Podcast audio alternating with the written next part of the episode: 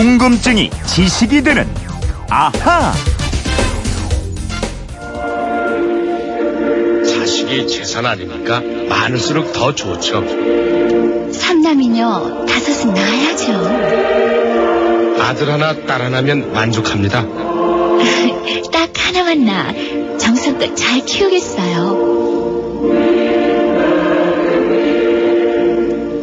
인생을 보다 알차게 설계하고 실천하는 젊은 부부 사이에 한 자녀 가정이 늘고 있습니다. 이런 광고도 있었습니다. 1980년대 광고네요. 아이를 적게 낳자 뭐 이런 공익 광고인데 야, 저도 80년대 살았었는데 이런 시대가 있었군요. 듣다 보니까 참 웃음이 나옵니다. 자, 휴대폰 뒷번호 8833님이 이런 궁금증을 보내주셨습니다. 제가 학교 다닐 때는 인구가 너무 많이 늘면 안 된다고 했고, 실제로 산하 제한 정책도 했는데요.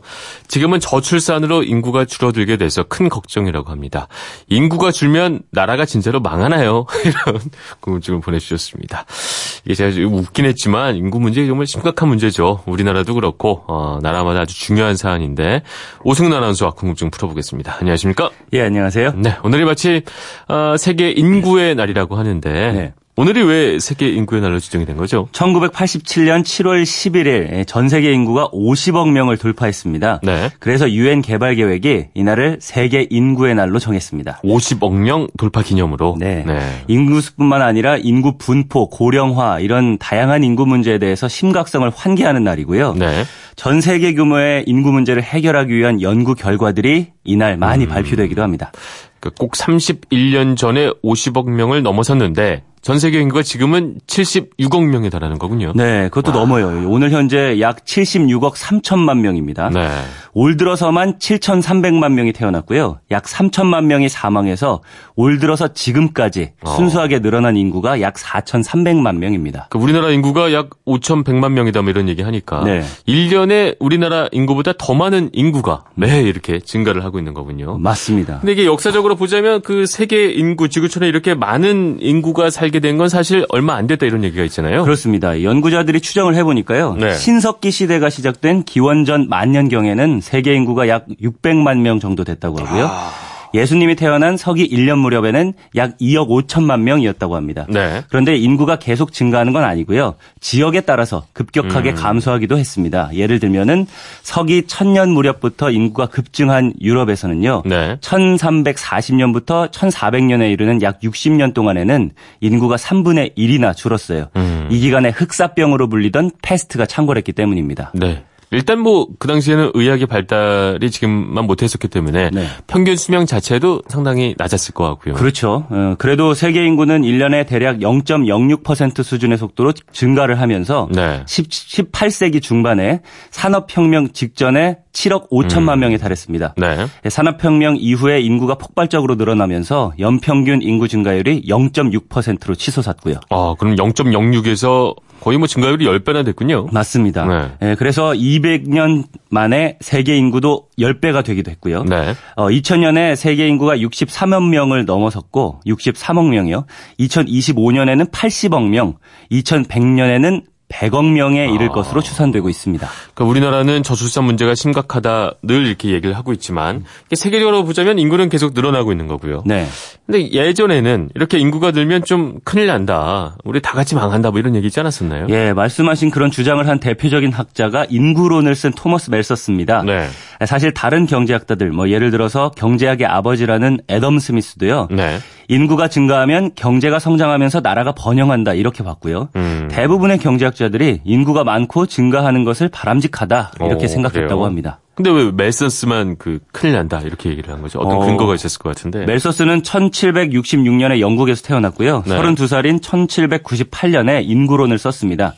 당시 영국 정부가 추진하던 구빈법을 정면으로 비판하면서 쓴 책이에요. 네. 구빈법은 일종의 사회보장책, 복지정책으로 가난한 사람을 돕자 이런 정책이었는데요. 음. 멜서스는 이런 정책이 식량은 증가시키지 않고 인구만 증가시킨다 이렇게 네. 비판했습니다.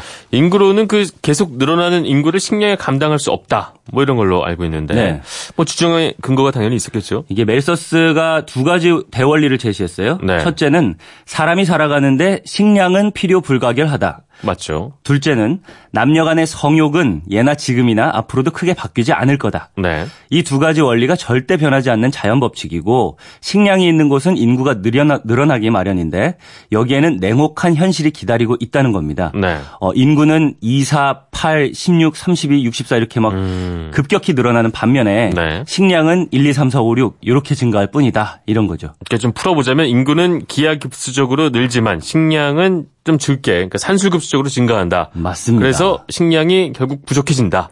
그러니까 인구가 어려워진다. 사람 그렇죠. 사는 게. 뭐 이런 네. 얘기네요. 그렇기 때문에 빈곤에 허덕이는 사람들을 도와줄 필요가 없다. 네. 이런 정책의 효과가 클수록 인구가 증가할 거고 그러면 결국 이 사람들의 생활은 아. 이전과 변함없는 비참한 상태로 돌아갈 거다. 이런 네. 겁니다. 근데 결국 지금 돌아보자면 그 메서스의 전제들은 틀린 것인데 일단은 뭐 식량이 이렇게 산술급수적으로 1, 2, 3, 4, 5 이렇게 증가한 게 아니었어요. 그렇죠. 네. 그러니까 인구와 마찬가지로 기하급수적으로 생산되고 있고요. 네. 유럽을 비롯한 일본, 우리나라에서 보는 것처럼 먹고 사는 게 풍요로워진다고 해서 인구가 계속 늘어나는 것도 아니죠. 오히려 여성 1인당 출산율은 음. 맞습니다. 갈수록 떨어지는 것이 큰 문제가 되고 있고요. 네. 그 대표적인 게 이제 우리나라 문제일 텐데 네. 저출산 이제 보통 문제가 아니잖아요. 네, 우리나라는 65세 이상 인구 비중이 총 인구의 14%를 넘어서면서 네. 이미 고령 사회로 진입했습니다. 저출산 문제가 OECD 가입 국가 중에서 가장 심각하다고 하고요. 네. 소위 인구 절벽이라고 불리는데 이런 현상이 재정 악화, 지방 소멸, 소비 절벽, 노인 빈곤 등으로 연결되고요. 심지어 나라가 없어질 수도 있다 이런 우울한 네. 전망까지 나오고 있습니다. 저는 개인적으로 뭐 이렇다고 해서 나라가 망하진 않을 거라고 생각을 하지만 네. 우리 청취자인 8833님의 궁금증 인구가 이렇게 계속 줄면 나라가 진짜로 망할 수 있나요? 이거 어떻게들 보고 있나요? 음, 이게 인구가 감소하면은 일을 해서 돈 버는 사람은 줄 거잖아요. 네. 그러면은 소비가 줄고 또 기업 입장에서는 물건이 잘 팔리지 않을 테니까 투자를 하지 않고요. 그러면 또 일자리가 다시 줄고 네. 일자리가 줄면 소비가 소득이 다시 줄고 그렇죠. 그래서 또 다시 소비가 감소하고 이런 악순환 때문에 경제가 불황에 빠지게 된다 이건데요. 음. 네. 이거는 이미 1930년대에 경제학자 케인스가 설파한 내용입니다. 케인스는 메서스와 정반대인 거죠. 인구가 줄어들면 큰일이 난다. 정말 우리야말로 좀 걱정이 되는 건 사실입니다. 그렇죠. 이 소득이 없으면은 연금 보험료도 못 낼 거고요. 네. 그러면 또 연금을 타야 할 노후 세대들도 불안할 거고 걱정이 많습니다. 네. 그리고 저출산으로 아이가 줄면 생산 가능 인구가 줄어드는 건데요. 네. 이 생산 가능 인구는 15세부터 64세에 해당하는 인구를 말하거든요. 그런데 만약 생산 가능 연령을 70세까지로 늘리면 어떨까요? 나쁘지 않은 방법 같은데요. 이제 고령화 사회에서 생산 가능 인구 늘고 뭐 요즘 네. 보면 나이 들어서도 일하고 싶어 하시는 분들도 많이 있고 실제로 하시는 분들도 많이 있고 말이죠. 맞습니다. 네. 또 이런 방법도 있어요. 생산 가능 인구는 우리가 직접 낳을 수도 있지만 네. 외부에서 데려올 수도 있습니다. 음. 독일 같은 나라가 대표적인데요. 독일은 이민 정책을 적극적으로 펴서 네. 노동력을 확충하는 방법으로 인구를 늘려가고 있어요. 음. 그래서 우리나라나 일본도 경제 측면에서 보면 이민 정책을 바꿔야 한다 이렇게 주장하는 전문가들도 많고요. 네. 또 전문가들이 얘기하는 방법이 하나 더 있습니다. 어떤 건가요? 생산성을 높이는 겁니다. 네. 예를 들어서 10명이 삽과 곡괭이로 뭐 땅을 파는 상황에서 갑자기 포크레인이 등장한다면 이 포크레인을 운전하는 한 명만 일을 해도 되잖아요. 그렇죠. 이게 노동 생산성이 높아지는 거거든요. 네. 그러니까 노동력 인구가 정체되거나 감소하더라도 한 명의 노동자가 만들어내는 생산물을 증가시키면 네. 즉 노동 생산성이 상승하면 경제는 성장을 하는데요. 네. 따라서 생산성을 높이는 혁신, 영어로 이노베이션을 할수 음. 있다면 저출산 문제도 해결된다. 이렇게 주장하는 경제학자들도 있습니다. 네. 말은 쉽죠. 사실 뭐 그걸 해내느냐, 못 해내느냐, 뭐 이게 문제겠군요. 그렇습니다. 네. 그러면 여기서 앗 이런 것까지는요. 우리나라의 저출산 문제가 심각하다는 거는 잘 알고 계실 텐데요. 엄마 뱃속에서 태어나는 아기가 우리나라에서 한 달에 몇 명쯤 될까요? 아기는 뭐 적다 적다 하니까 말이죠. 네. 어, 뭐 한 만 명에서 2만 명쯤 되지 않을까 싶은데요. 어, 최근에 통계청이 발표한 4월 인구 동향 보니까요. 네. 4월 출생아 수가 2만 7,700명입니다. 2만 7,700. 네, 1년 전보다 2,700명이 준 거라 그래요. 네. 4월 출생아 수가 3만 명을 밑돈 게 아, 월별 맞아요. 출생아 수를 집계한 1981년 이후에 처음이라고 합니다. 이 관련 뉴스 본 것 같습니다. 네. 어, 8333님도 이제 궁금증이 좀 풀렸을 것 같습니다. 준비한 선물 보내드리겠고요. 아, 이렇게 또 궁금한 거 생기면 저희가 풀어보도록 하겠습니다. 이제까지 궁금증이 지식이 되는 아하 오승훈 아나운서였습니다. 고맙습니다. 감사합니다.